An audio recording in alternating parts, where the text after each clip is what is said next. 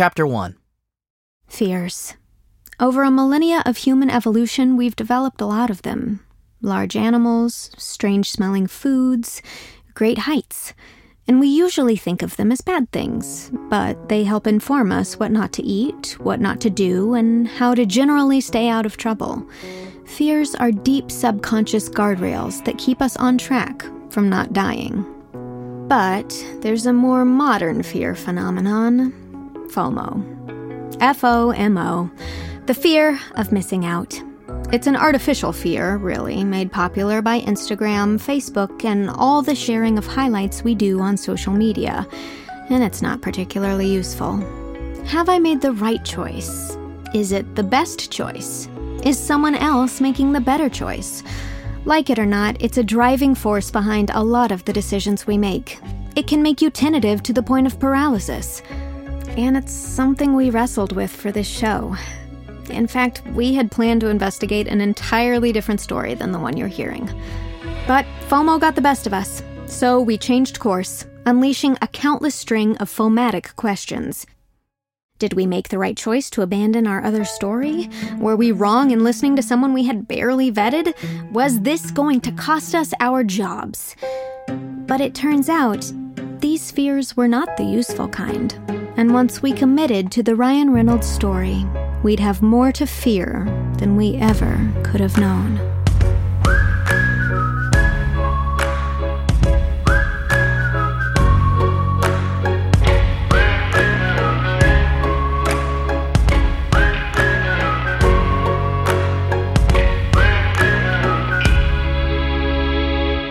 From the American Podcasting Network, this is the Wayward Guide for the Untrained Eye. I'm Artemis Shoehorn. Get ready for takeoff. I'm her co pilot, Paul Shoehorn. And while my brother and I are talking to you now from APN's recording studio, this story took us pretty far from the comforts of sunny downtown Los Angeles And deep into the mountains of California to a mining town so small, so small, How small is it? so small that it doesn't even show up on Google Maps until you zoom all the way into Street View. Wait, wait, wait, hold on. I got another one. Give it to me again. How small? So small that their zip code is seven. Just seven.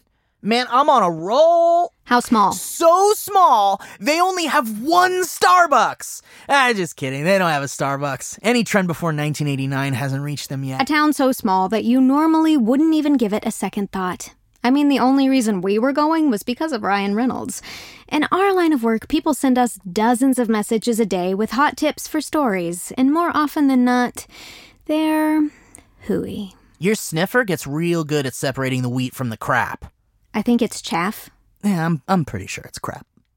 Ryan's story was, seemingly, all chaff. But despite the red flags, there was a feeling I just couldn't shake.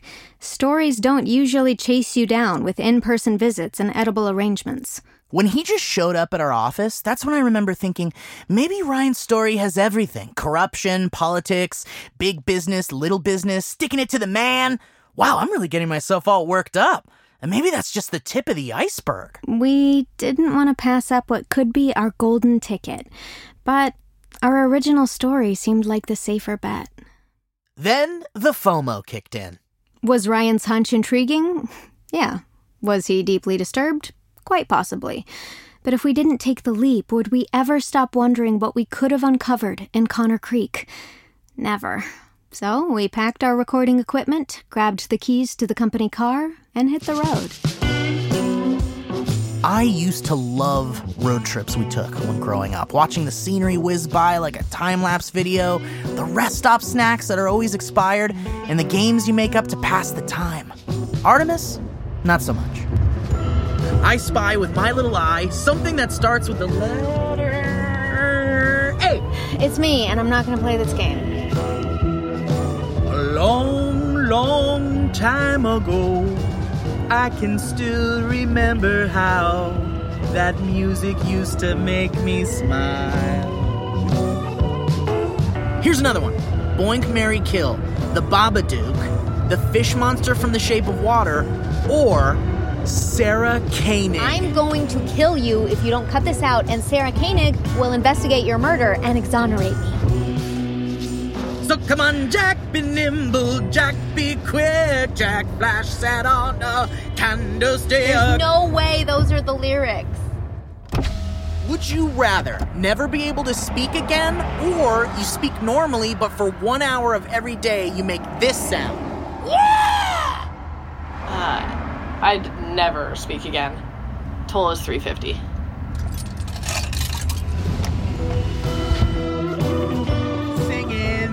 This'll be the day that I die.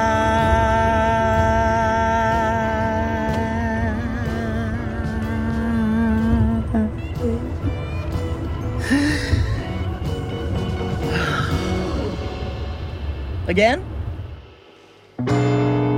For the record, I get very carsick, and we were in the car for a very long time. California is a very large state, and Connor Creek is not near anything. Not to mention, you get impatient. Only sometimes. My mission in life, Artie, is to make sure you don't miss out on the fun detours. Don't you love all the weirdos you meet at gas stations?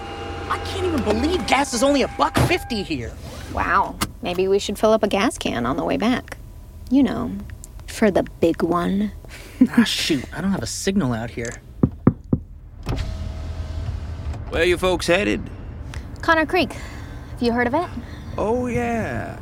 It's just right over that mountain range right there. Aha. See, Paul? I told you we were close. Heavens no! It's on the other side of that range, but you can't just go over it.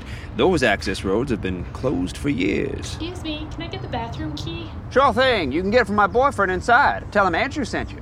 But fair warning, it ain't pretty. Anyway, you folks will have to take the long way around. This winding single lane road right here, it'll take you right to Connor Creek. Might even make it before sundown. It's only 11 a.m. Well, you better get a move on it then. I could have done without him. Anyway, we traversed the narrow, winding roads that snaked their way towards Connor Creek until. Uh, what exactly happened with the car? I- am not much of a car person. Yeah, me neither. It just sort of stalled out and stopped, and then when we opened the hood, a bunch of smoke came out, and then it stopped and dissipated really quickly. Actually, if you know cars at all and know what was wrong, shoot me an email at p-shoe-horn at apn. So we found ourselves on the side of the road. No GPS, no service and no idea what to do, with evening quickly approaching. Oh, I knew exactly what to do. I mean, we would have fashioned a tent out of car mats and sound cables and then used our laptops for warmth. Uh, but I, I didn't have to put my plan into action. Luckily, someone from Connor Creek was driving by and offered to take us the rest of the way into town. Yeah, I've been the sheriff of Connor Creek here for, uh, going on eight years now. Sheriff Madison is the one stop shop for law enforcement in Connor Creek and a reporter's dream interview subject. Friendly, talkative, and brimming with exposition. My family have been Connor Creek folk for generations, and actually, my grandfather was sheriff as well as my great grandfather. It's kind of a family tradition. My father, however, always went against the grain. That's probably where my brother gets it from. Daddy became an actor, but everyone still called him sheriff though because he played one in a movie once, and we all just figured, hey, that's good enough. As we drew nearer, she insisted that as city folk, we wouldn't find much of interest in their little town. Not too eventful around these parts. Though we do have a city council election coming up this week. That's had everyone buzzing like beavers. We even have two human candidates this year and everything. But yeah, we're simple folk. Not a lot of policing needed here.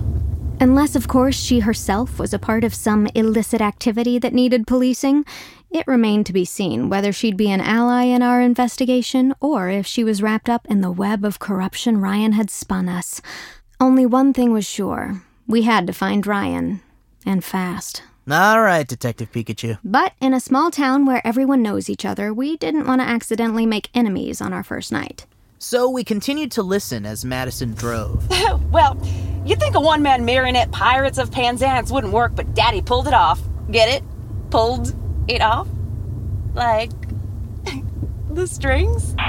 Wallace to Sheriff, over. Oh, you'll have to forgive me. This is Sheriff, over. Hi, Sheriff, this is Wallace. We've got a bogey on Pine Mountain Road that needs to be cleared right away. I tell you what, I'm gonna I'm gonna put you on with Garmin to direct you. Wallace, this town only has four roads. All drivers are diverting to Pine Valley Lane. Shoot. Sorry. Duty calls. We hadn't even reached town yet, and the action had already found us for the second time that day. But that bogey turned out to be a turtle. slowly moseying its way across the road and minding its own business. Maybe Madison was right and things weren't too eventful around these parts. Not long after, the dense forest finally opened up as we approached the town. Like many small communities, Connor Creek centers around an area where all the shops and businesses are, around one main street aptly named Center Road. Not to be confused with Main Street, a road which runs perpendicular through the center of town. And at one end was our destination, the Dead Canary. Now this would be our home base during our stay in Connor Creek, a moody and rustic B&B and B, a bed and breakfast and bar.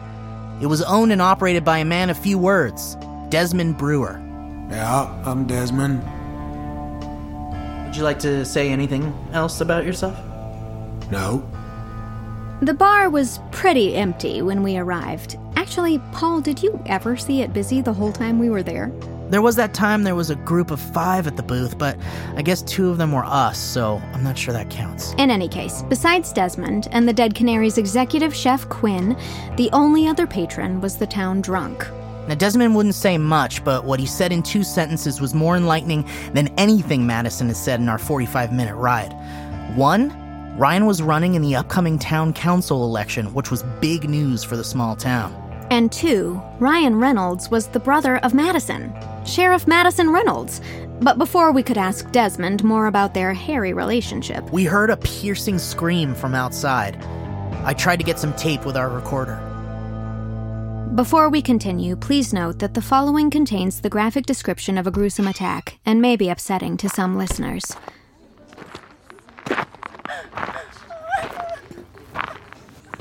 And these levels are a little too low. Let me get a little closer. Actually, let's give her some space. We found Sheriff Madison sobbing in front of the dead canary over the mangled body of Ryan. Our source had been completely torn apart, crimson blood pooling around him. His stomach had been split open and his back was covered in horrible gashes. The brutality was almost animalistic.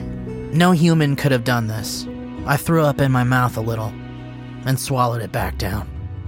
But as we looked around, we couldn't see anything. The lamps of the town square barely illuminated the edge of the surrounding woods, and only a sliver of moonlight pierced the cloud cover. For all we knew, Ryan's killer could still be there, hidden in the shadows. And here we were, in the middle of it all, with our primary source dead at our feet.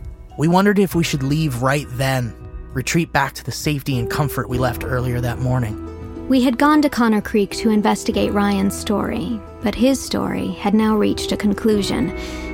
And while we feared how dangerous it might be if we continued on, we foolishly had a greater fear of what we might miss out on if we left.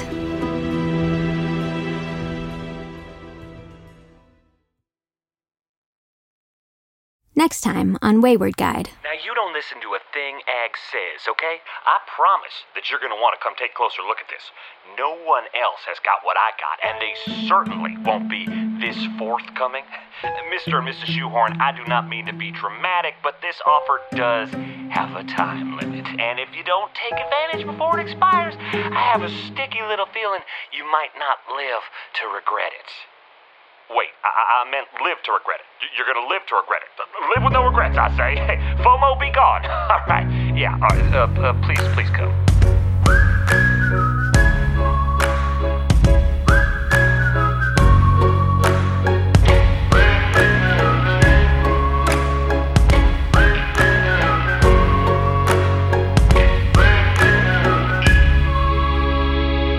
Tin Can Brothers presents Wayward Guide for the Untrained Eye. Starring Mary Kate Wiles. and Steve Zaragoza. written and directed by Corey Lubowich, Joey Richter, and Brian Rosenthal. Featuring Joanna Sotomura. Dylan Saunders. Jon Matteson. Jamie Taylor. Paul Komorowski. and Daniel Strauss. original theme music, sound design, and mixing by Ears Up Sound Design. Executive producers Corey Lubowich, Joey Richter, and Brian Rosenthal, Paul Komorowski, and Greg Gibbons and April Morris. Go beyond the podcast and watch new episodes of the Wayward Guide Companion series on YouTube. Please rate and review the show on Apple Podcasts or wherever you get your podcasts. For more information, visit waywardguideshow.com or follow Tin Can Bros on Instagram and Twitter.